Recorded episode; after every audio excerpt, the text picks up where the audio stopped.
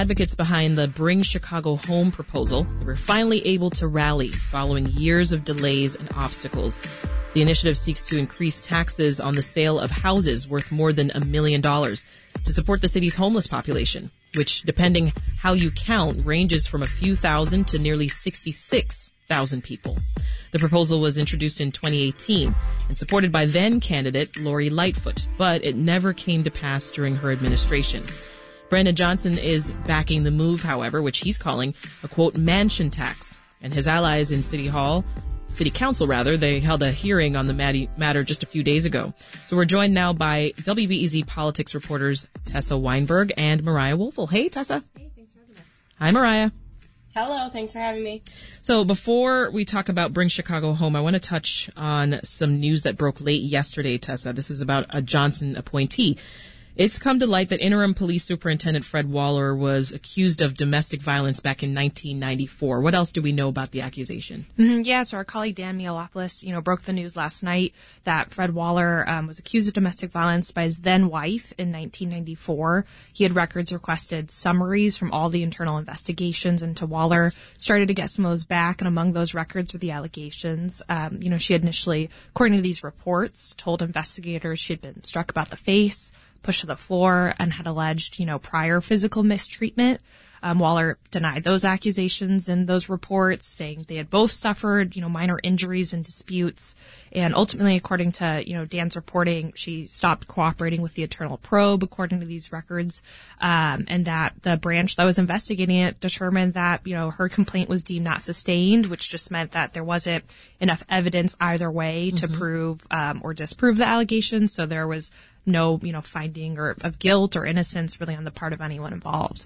This is pretty huge, though. I'm curious what you both think this means for the Johnson administration. You first, Tessa. Yeah, well, so Waller was the focus of also a past complaint that the Sun-Times had, previously reported on that resulted in a rare 28-day suspension about comments he had made.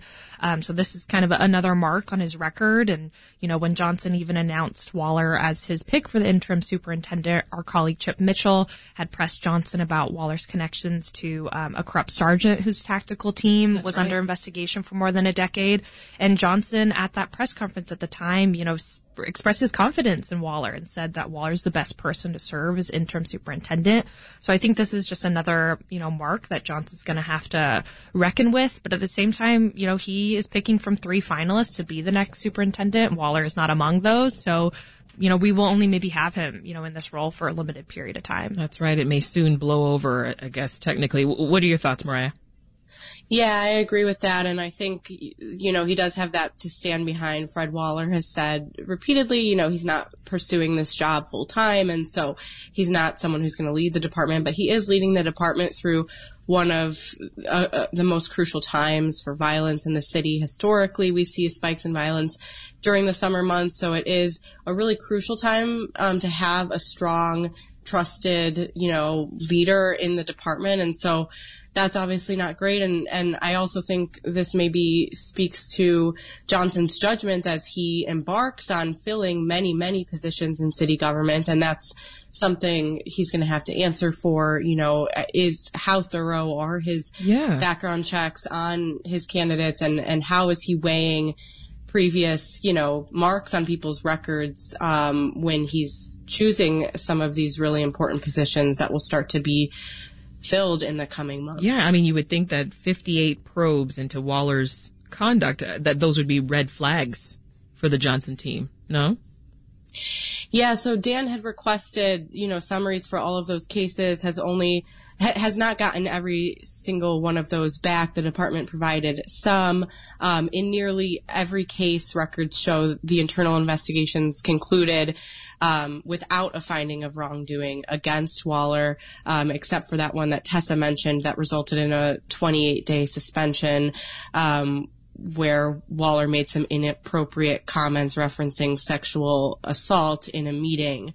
And so, you'd think that those would be things that Johnson weighed, and he did get criticism, from people when, kind of asked about that, and the allegation and the stuff that Chip asked about as well.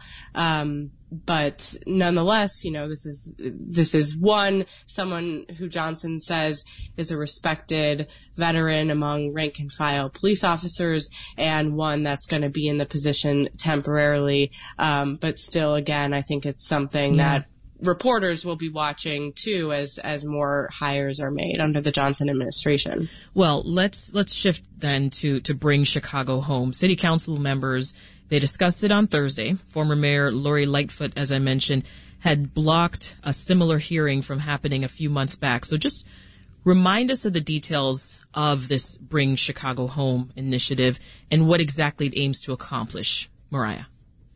Sure. So Bring Chicago Home is a long-standing push by advocates to increase the a one-time tax on properties over $1 million and use that money to fund homeless prevention. And so that could be wraparound services, that could be funding for affordable housing, really to just have a dedicated revenue stream to homeless prevention, which the city does not have currently. It relies on a lot of grant funding and what it can scrape together each year, and, you know, departmental funding, but advocates want a sustained, you know, stream of funding.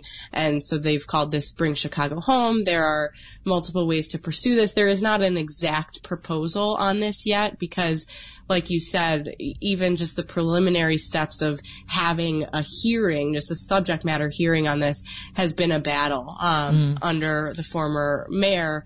But, you know, as you said, we did get that initial step this week or last week. Well, tell us more about what happened in that hearing last week, Tessa. Yeah, so we saw, you know, this was really, I think, a moment for supporters of the campaign and advocates to finally have a chance to kind of voice their say and their piece and the need. You know, we heard from people who are currently experiencing homelessness, people who have in the past, talking about, you know, why it's so necessary to have, you know, some kind of form of dedicated funding from the city to help tackle this issue.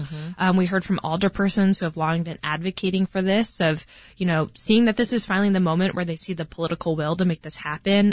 You know, they talked about it's not a matter of if this happens anymore, but when, pointing to the fact that this was a major campaign promise that Mayor Brandon Johnson campaigned on the campaign trail for his run for mayor. Yeah. And he's affirmed that commitment at the hearing. We heard from different city agencies, like the Family Support Services Agency, housing, and members of Brandon Johnson's administration were also present, which I think speaks to his... Yeah, so then what do we need then? What will it take then for this additional tax to go into effect? Because it sounds like everything's lining up. Mm-hmm. Right? Yeah, so last week's hearing was just a subject matter hearing, so they didn't actually have legislation they're voting on yet. Okay. And that was a big point, I think, of discussion of the city saying, you know, that they're, you know, working on determining what exactly is that tax increase going to look like. The housing commissioner signaled maybe there would be, you know, exceptions for affordable housing, or maybe it would be a smaller tax increase and the new tax rate would only apply to, you know, the money from the sale that's above $1 million and not the whole sale.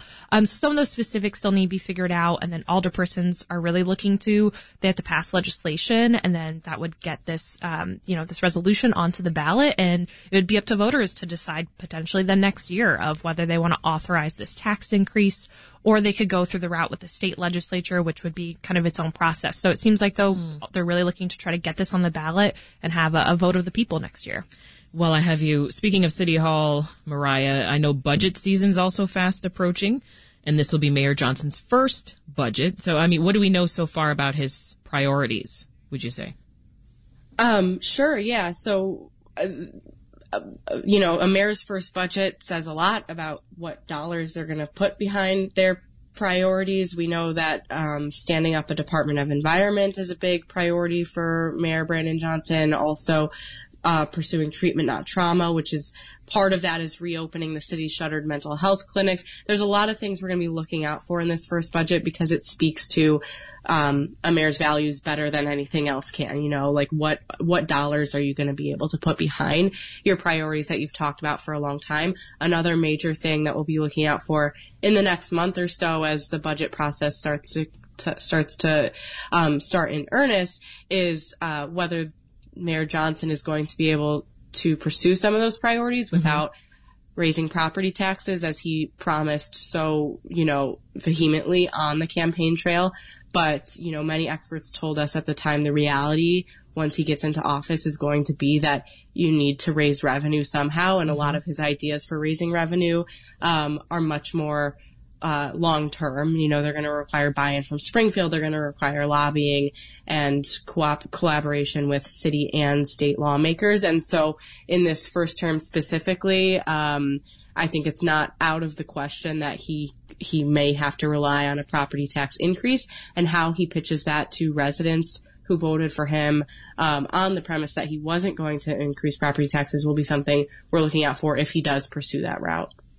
This is Reset. I'm Sasha Ann Simons. We have been talking with WBEZ politics reporters Mariah Woelfel and Tessa Weinberg. Thank you both so much. Thank you. Thank you.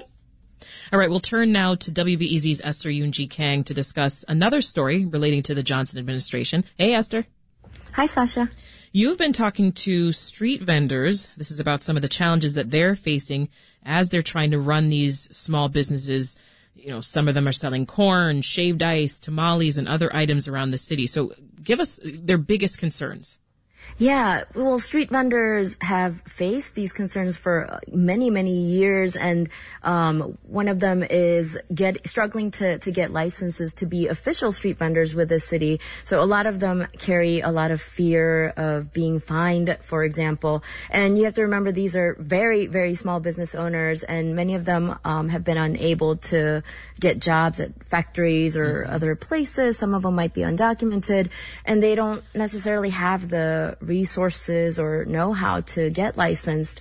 Most, more recently, they've also faced the pandemic and inflation, and they just were not able to get the help, from the pandemic relief funds from the government. And on top of that, Sasha, this past winter, there was a rash of robberies of street vendors, particularly in the very early morning hours and some evening hours as well. So that's been on their minds as well. I'd love to hear more about some of the folks that you talked with, Esther, and what the day-to-day is like for them, given a lot of what you just mentioned.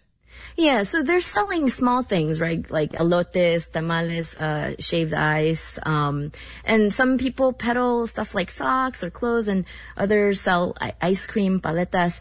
They're just really kind of barely surviving, barely paying their bills. And last year, in the dead of winter, when inflation was particularly high, one street vendor said that he might take home $80 a day after, you know, all the costs, and that's a good day. Yeah. And last week I spoke to someone else who said that, you know, he's in the heat all day, just to risk getting robbed for maybe $20-$30 that he might have in his pocket at the end of the day. They say they pay their taxes. They don't have many options for employment. And you know, the other thing I should mention is that these folks are just really a part of the fabric of these neighborhoods. And I spoke to customers too. Like, people come from all over the region to taste and to buy from these street vendors. Yeah. So it's not just about businesses, it's about like an entire culture. How does licensing work for them now? And what kind of changes do they want to see now that Mayor Johnson's the one in charge? So the licensing requirements come in large part from the city's Department of Public Health. That's the agency that oversees like food sanitation regulation and inspections. So right now, to get licensed, there's a fee of $100 that's good for a 2-year term. And there are a bunch of requirements, right? So you have to sell prepackaged items that have been prepared in a commercial kitchen. And vendors kind of say that defeats the point, right? Like, of elotes. Like, you want to be able to cut up the corn and dress it with like cheese and chili and other stuff while the customer's there watching. And customers also say they don't want something that's prepackaged. They want to be able to customize. So, the city also requires refrigeration and other like heating equipment that's approved by the Department of Health, which might be cost prohibitive for many vendors. Yeah. And there's just a lot of other like paperwork and requirements. And so many vendors have said that they just cannot provide all of that. So sum it up for us. What's the city saying right now at this point? The city's Department of Business Affairs and Consumer Protection, which oversees businesses, says, you know, the sanitation requirements are the sanitation requirements, and they come from the Department of Public Health. So those are the rules. The Business Affairs and Consumer Protection Department also says that they've done, you know, outreach about licensing. They've created flyers in Spanish and have worked with a lot of business groups in the area to get the word out about licensing. So they're just saying that, you know, the rules are the rules, and they've done their best to do the outreach. That was WBEZ's Esther Yoon-Ji Kang. Thank you so much, Esther. Sure, Sasha.